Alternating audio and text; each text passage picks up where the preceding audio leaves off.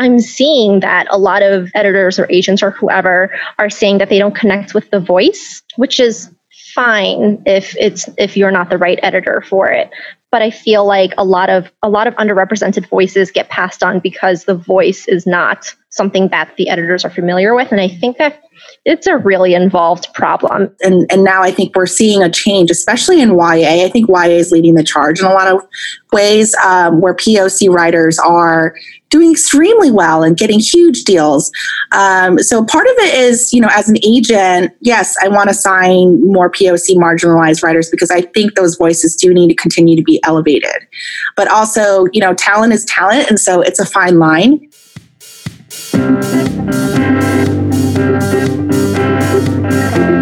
You're listening to Chief Executive Auntie, the podcast exploring the work lives of Asian Americans beyond the conventional doctor, lawyer, and engineer. I'm your host, Jennifer Dwan Faltz. Booking my guests for this episode was another Twitter Hail Mary that I threw, which just goes to show that you never know what you'll get if you just fucking ask for it. I've been trying to educate myself on the publishing process for a while now, despite the notable handicap of not uh, having a manuscript yet, but oh well. And after my year of only reading Asian authors, I thought, well, are there Asian agents, Asian editors? And in fact, there are. I discovered Jen Chen Tran and Jenny Chen around the same time, and I thought, wouldn't it be cool to get them both on at the same time to talk about different phases of the publishing process? And so I added them on Twitter, inviting them to be on the pod, and they both said yes, like within an hour of each other. Uh, I didn't quite think through how tricky it would be to have three women named some variation of Jennifer talking at once, but here we are. Please welcome Jennifer Chen Tran of Bradford Literary Agency and Jenny Chen of Crooked Lane Books and Alcove Press. Thanks, Thanks for, for, having us. us. So, Jen, you're an agent, and Jenny, you're an editor. So, if I had a book manuscript, who would I talk to first?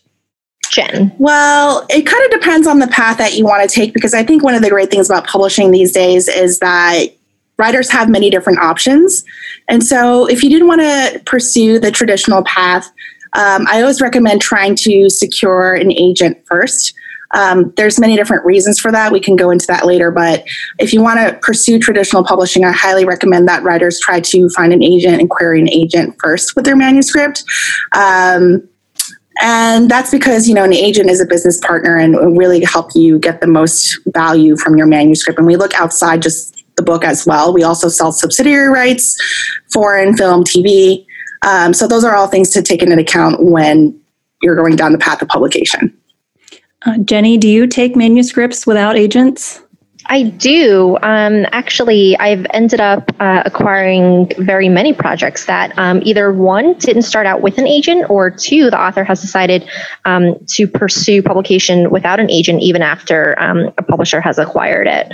Um, so I seem to have more experience in that department than um, most editors, I think, just from my conversations with some colleagues. Um, and I don't think that there's any rhyme or reason for that. Um, I'm just really open to unsolicited submissions in addition to agency submissions. Cool. So I guess let me back up for for listeners who aren't as familiar with the publishing world. What do you actually do all day? I'm really curious um, for both of you how much time you spend, you know, reading and responding to writers versus how much time you spend dealing with agents. At, well, I guess vice versa for each of you, um, agents, editors, and others in the publishing industry. Um, Jen, what about you? So, one of the things I really love about my job is that every day is different and every week is different. So, I'm doing a variety of things. So, I currently have uh, almost 30 clients to my name, and I've been agenting for, gosh, like six, close to seven years now.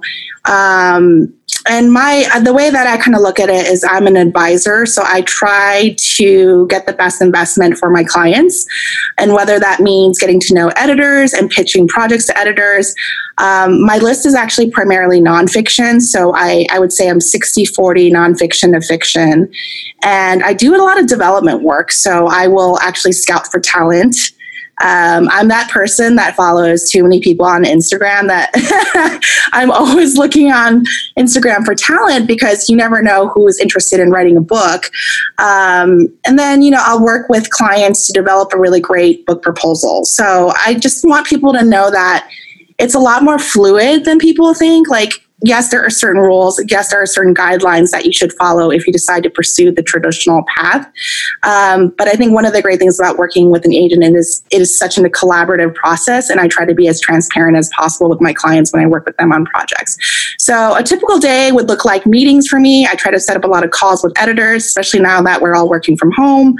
Um, I try to close contracts. I will talk to our foreign rights agent about foreign rights. We'll talk marketing. So there's a lot of different hats that I wear in the average day. And I think that's partially why I love the job so much is there's so much variety to what I do. Cool. What does a typical day look like for you, Jenny? Um, so I'll start by saying that I am an editor at a very small imprint. Um, and so when I got started, I had a finger in every pie, basically doing everything under the sun. So whereas um, very large um, or, or, big five publishers, right, um, there are departments and then there are people within those departments to handle um, very specific parts of the publication process. Um, but at Crooked Lane and at Alcove Press, um, it's it's all um, together. So I, um, you know, like Jen, as an editor now, I also spend a lot of my time doing research on authors, on the kinds of books that are out there, the marketplace, um, in addition to setting up calls with um, agents and doing a little bit of like reading and editing um, on the clock. Um, but it's a lot of looking at looking at everything else that happens for for my books. Um, so that includes uh, reviewing the contracts that come in, um, looking at the covers and the jackets, um, making sure that production is going off smoothly, speaking with marketing and publicity about plans um, that are about to go off, ideas, or like pitching my authors to um, media outlets um, all the way through to sub rights and then um, beyond publication. So it's it's pretty wild. And like Jen says, I didn't think that this goes for everyone in publishing. There is no standard day or week it all gets pretty crazy. Um, and actually, I love that about being at Crooked Lane specifically because um, there's just so much to do. You can't be bored. How do you stay organized, stay focused, stay, especially now with home and work and everything kind of blurring together? I use a lot of post-its and to-do lists um, and i've found that it's um, it's a lot more helpful to make long-term lists and then immediate lists um, for things that i want to get done within the day within the week within the month within the year. Um, and so it's it's just a lot of trying to keep track that way. Deadlines are incredibly important. Um, actually just this morning i went to my boss and i was like all right here are three projects that i'm working on. Which one do you need first over all of the others? And i and i think that getting those priorities straight is really important. Jen i know you're a parent as well as an agent. How do you juggle it all it's a struggle. I mean, I'm lucky that I have support. I have a nanny because I don't know how parents do it without help. My family lives on the East Coast. I, I grew up in Long Island, New York, actually, and my entire family is on the East Coast. So I'm actually in Northern California, and it is a huge not gonna lie, uh, the past several months especially have been a huge struggle. And just, you know, working from home with the little ones around, I, I luckily have a space that I can go outside my home and try to get away from all of the noise. So oh, I, I, feel nice. very fortunate. yeah, it's really nice. So I'm really lucky in that respect. Um, but I just try to be very present with what I'm doing. And I also realize there are days that I just won't be able to get everything on my list done. And I have to be okay with that. And I, I luckily I have pretty understanding clients, but there is a lot of pressure in my job. I mean, I have to perform, I have to sell things, um, I have to please my clients. And so it is a struggle to deal with that and also um, try to be a mom sometimes too. so it, it's tough. Um, and I know you have little ones too, so it can be. Correct me if I'm wrong. Um, it can be a struggle for sure. It's it's quite a struggle. We yeah. we did not have any outside childcare from mm-hmm. March 15th until May 27th or something. That's when our yeah. stay. Well, actually, no, the stay at home order was like in April or so, started in April or something here, right. and then it was a long time. it was months a, is a long time. Um, and then we got, then we were able, once the stay at home order went up, we were able to get babysitters. But I was like, and I've worked from home for a long time, and that's that's normal for me. But then my spouse came home and my child came home, and I'm like, are you still here? yeah, I we live here now, but yeah, yeah, this is my office too. um, so how did your education, professional, personal experience prepare you for your current role? Current role, Jen. I know you used to be an attorney. Jenny, you've got um, bachelor's and master's in English literature. But is there like an agent major? No, I'm guessing there isn't. Like a, you can't major in agenting or editing. Um, I'd love to hear from Jenny first because my story is like super convoluted and, and long winded. So yeah. So, um, you know, to, I, I, want to be super transparent about this. Publishing is not an industry um, that uh, that a lot of people know about. Um, so, growing up and being as avid of a reader that I was, I still did not realize that publishing was a pursuable career path um, until I got to college, and I happened to just see a flyer for an open house at Penguin Random House, and I was like. They're publishers. Of course, this is a thing. Um, so after that i tried to pursue i tried to like focus on uh, on publishing and what that meant overall. And that wasn't just english but i tried to get you know some um, some other experience in there as well. Um, but no there are no courses like that. Um, more and more there are um, degrees and programs for people who are interested in pursuing publishing. Um, columbia has their publishing course. Um, nyu has a whole degree around publishing. Um, hofstra as well out in long island has it now. Um, but beyond that no i just took um, I, I, majored in english to read more and understand how to more clearly analyze literature. But that was kind of it how about you, Jen? Let's hear your convoluted um, story. Yeah, I, I totally agree with what Jenny is saying. Like, it's kind of strange because I was also an English major, but we weren't. We didn't really talk about publishing per se as a career path, and so this is kind of embarrassing to admit. But I never read the acknowledgement section in the back of any book. I always felt like that that was the Oscar speech for writers and like who cares? They're like thanking all their friends, right? Um, but had I read one, I think I would have realized, well, there's actually a person called a literary agent. This is a career. Um, but yeah, I was actually originally an art major, believe it or not, when I started college. And my drawing professor gave me a C plus in drawing, and I don't get C pluses, so I left. and I became an English major because I always enjoyed reading and stories. Um, and then I took some amazing poli sci classes with the general counsels of our university at the time. And I was like, hmm, maybe law school? Like, you know, because I think in the back of every Asian kid's mind, I'm second generation. Like, how do I please my parents? Um, and what else do I do with this degree? So I really didn't know.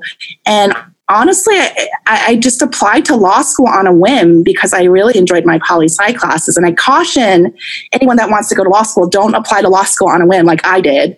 Uh, and I got in and went into a huge amount of debt. I loved it. I loved my law school experience. I wouldn't change it for the world. But, you know, graduating in 08 at the height of the recession there were no jobs unless you went to a top 30 law school.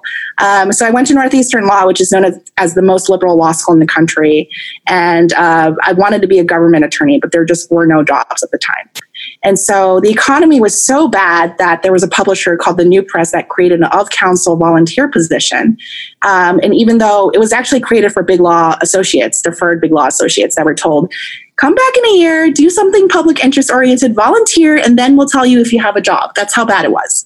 Um, so I applied, even though I didn't have big law experience, and I had some publishing experience from undergrad, luckily. And I did all their contracts and permissions for a year. And that's when I started talking to literary agents um, when I was negotiating contracts. And I was like, "Who are you? Like, what do you do?" Um, and it turns out one of the alum from my law school actually started his own agency. So I, I ended up doing two non-paying volunteer positions at the same time to make a transition into publishing. This was around 2010, I believe. So it was it was a lot. And uh, looking back now, I, I sometimes think, wow, if I if I knew how hard it was, maybe I wouldn't have done it.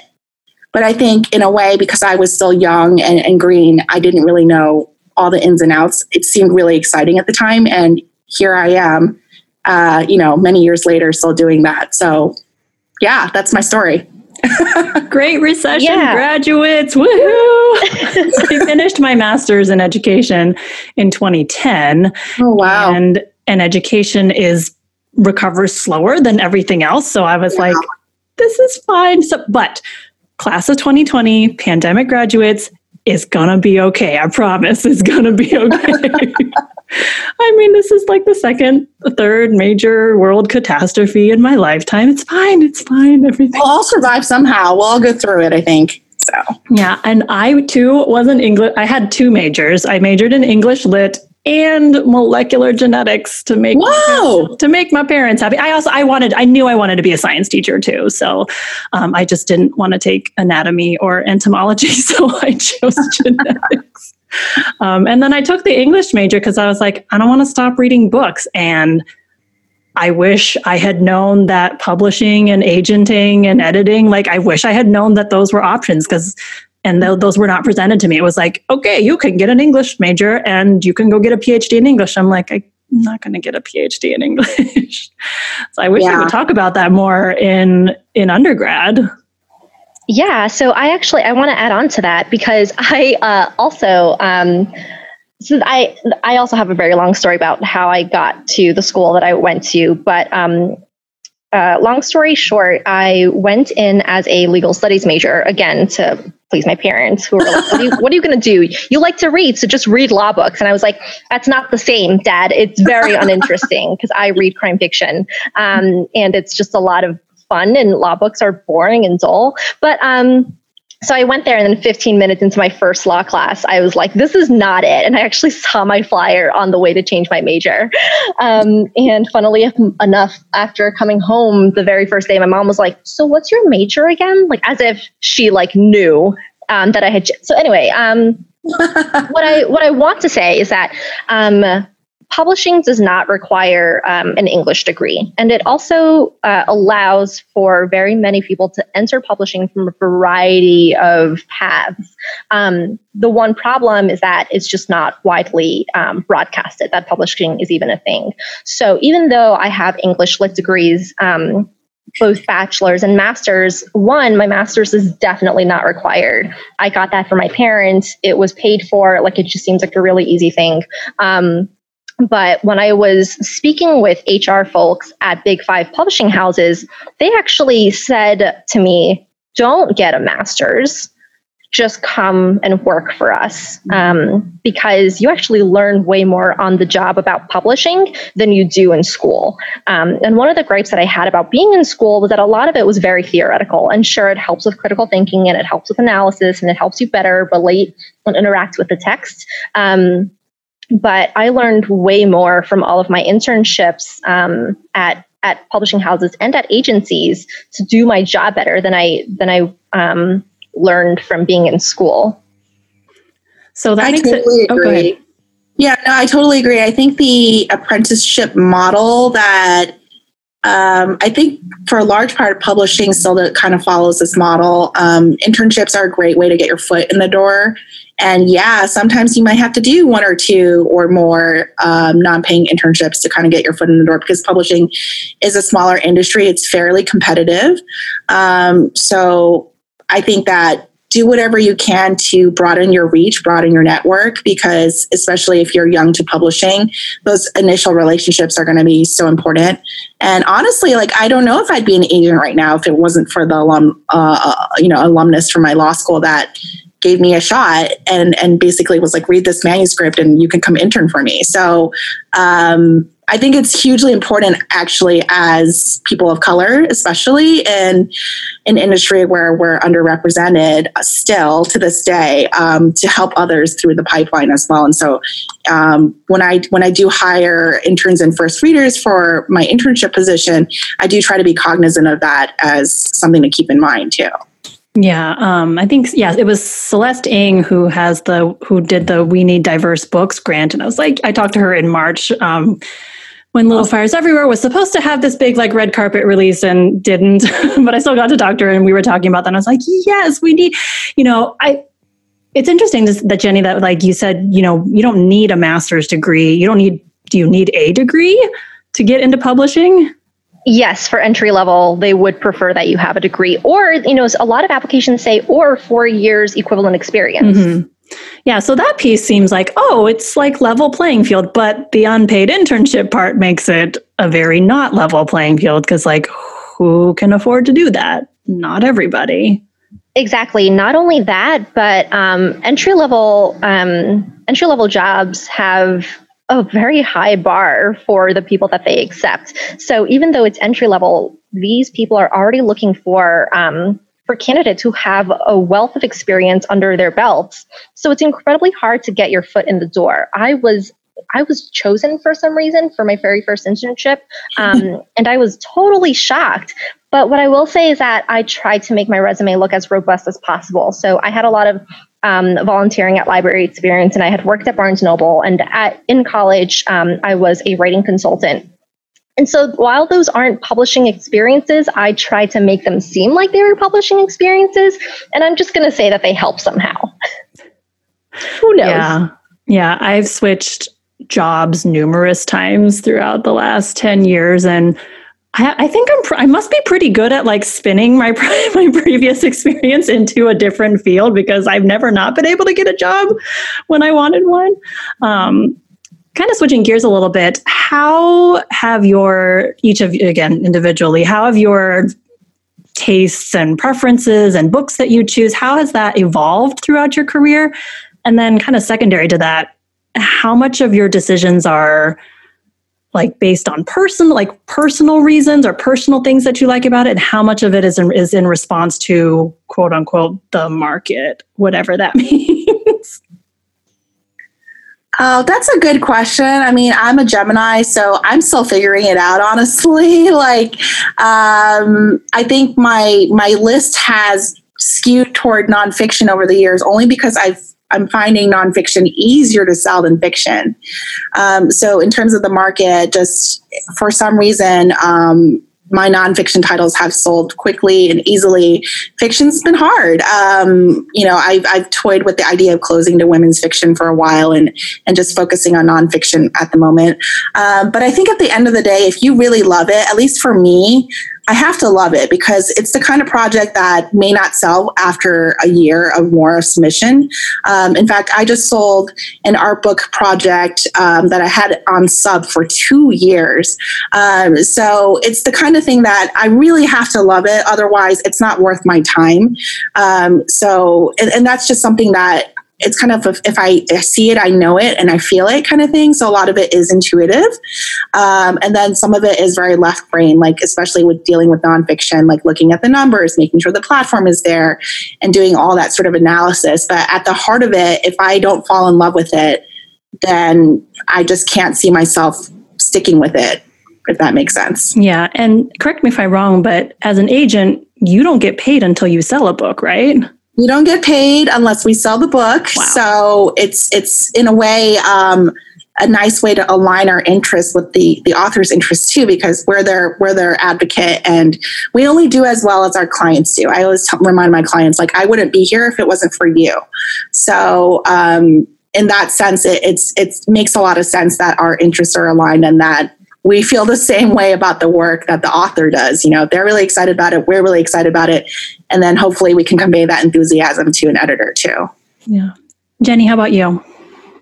Um, I think that I'm in an interesting position because I know that very many editors um, are working in, in genres that they don't necessarily read for pleasure. And I always get asked, okay, so this is what you do for a living. What about the books that you read? And actually, it's really one to one.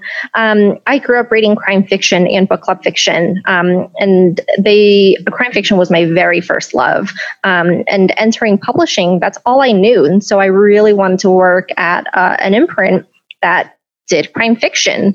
Um, a few years into it, I, you know, would co- constantly get cautioned and um, be told that I wouldn't find a way to compartmentalize, that I would be burned out reading crime fiction, that I would read crime fiction with an editor's hat on. And to that, I'd say a little bit. It's been about four years now. Um, and um, I, I, I, find it really hard to take my editor hat off when I read crime fiction for fun. But um, I still really love it. I mean, it, crime fiction just like there's an element to it that shocks you constantly, and if you can't be shocked, then you're not having then you're not having a fun time. Um, and I think that the same goes for book club fiction because you can really explore a variety of of issues and topics um, in those sorts of books. Um, as for the marketplace question, I'd have to agree with Jen that I've got to love, love, love it because I have to constantly read this book over and over and over again. And after five or six reads, if I don't love it, then that's something that's that's something's gone wrong. Um, and I would need to continue to stay passionate about it even beyond editing. Um, so I would caution against anyone who's looking to, and and the desire can be strong, right? Um, what I will say is that when I was very early, when it was earlier in my career, and I needed to acquire projects just to show my boss that I could acquire projects, I was definitely lured by the idea of bring projects in that I knew were fit for the marketplace um, that were really strong projects. Um, but in hindsight, like it's it's harder to feel passionate about a project that you know that other readers are going to love, but then you don't. It feels like you're not doing right by that project, um, even though they've done really well and all of that stuff.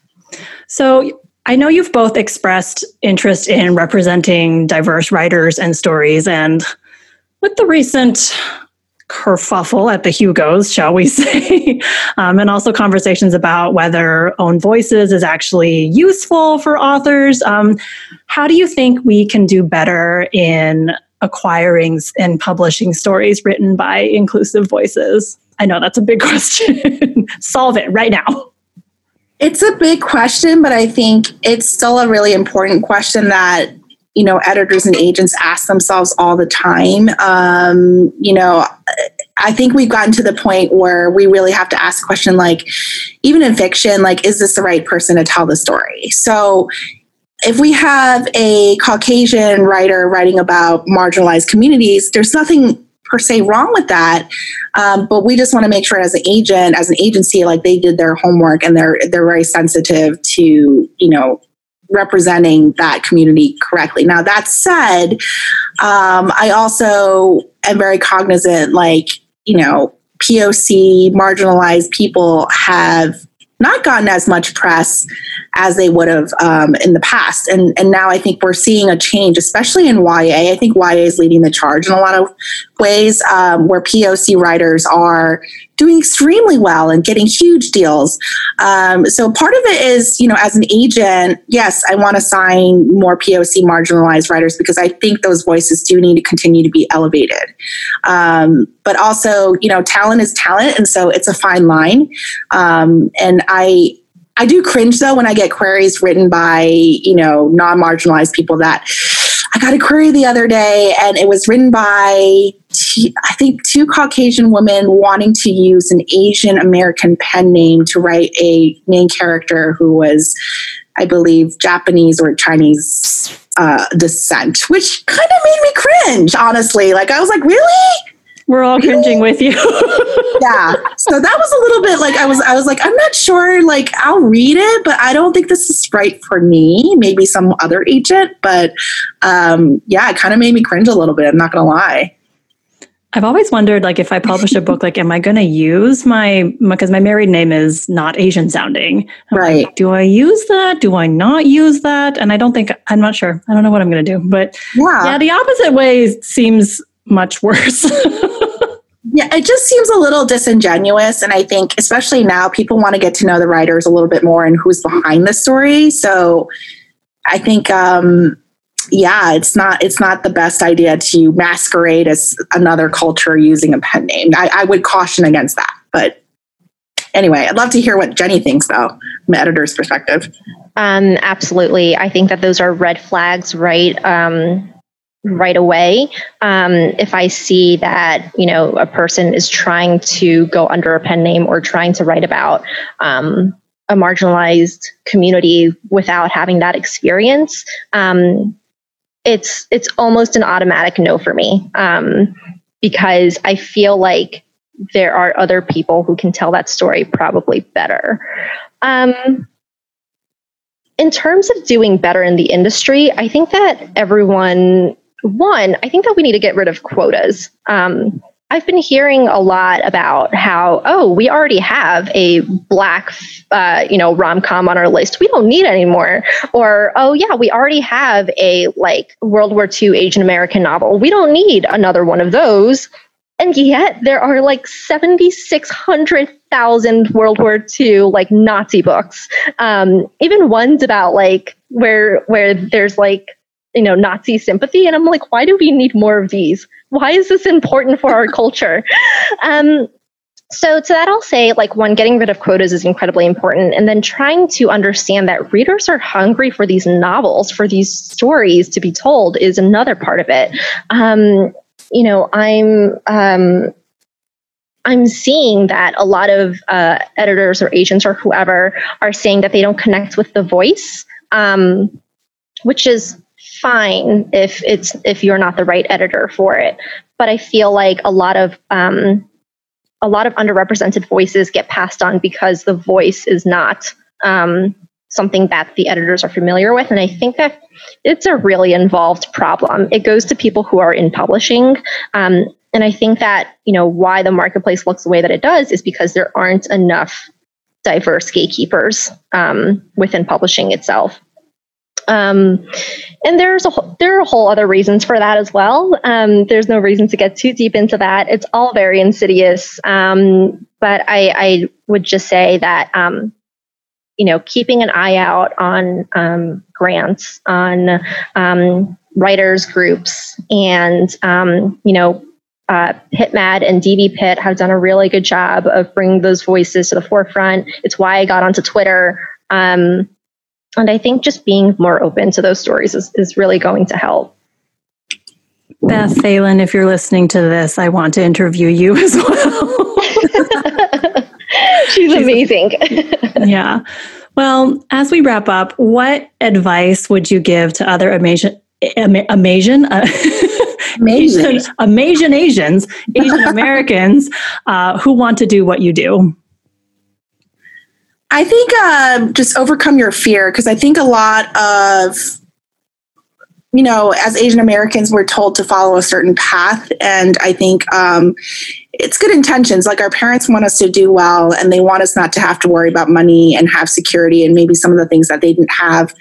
And I think a lot of it is fear, like making that leap into the unknown and just kind of charting your own path.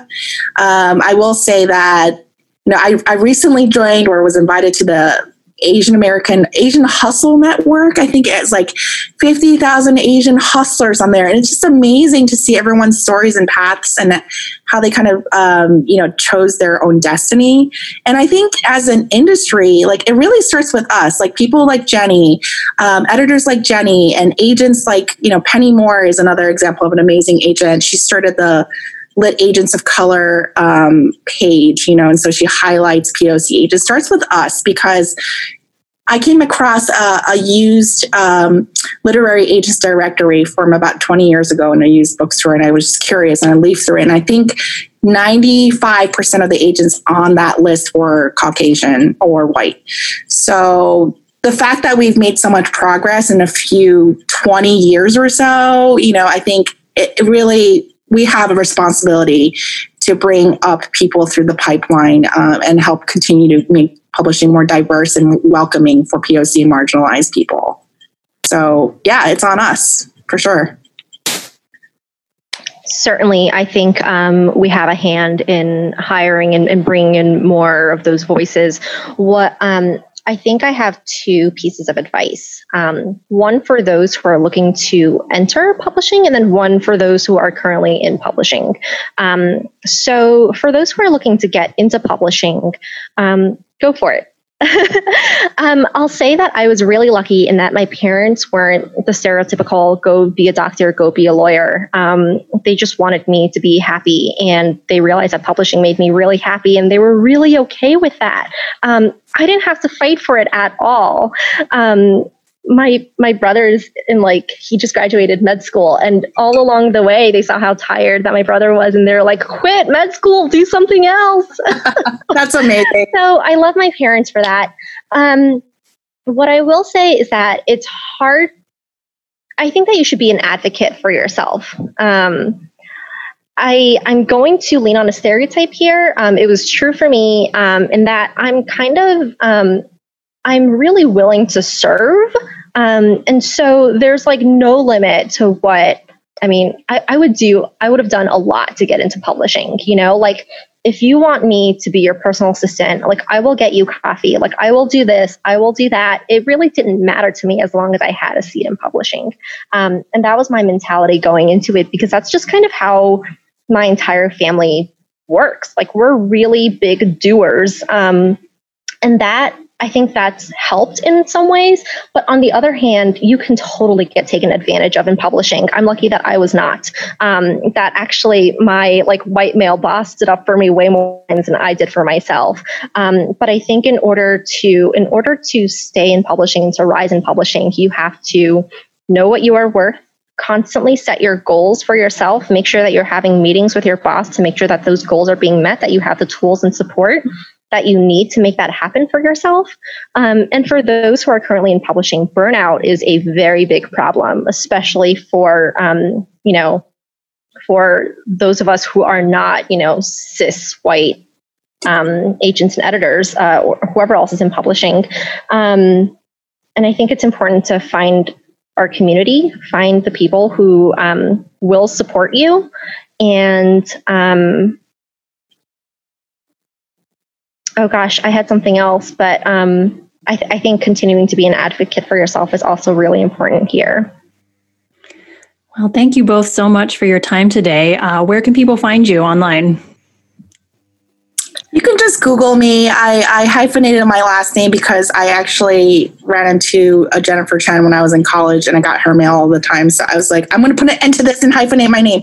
Um, I use I don't use the hyphen just to confuse everyone. But uh, you can just search for Jennifer Chen Tran or go to the Bradford Literary website under um, our team tab. I have a bio. I am hopefully reopening to queries at the beginning of September. We'll see. Um, but yeah, I'm just really grateful to even be part of the community where we can talk about these sort of issues. Um, and uh, Jenny has fantastic taste, and I'm hoping to pitch her again on another project soon. So I'm really excited.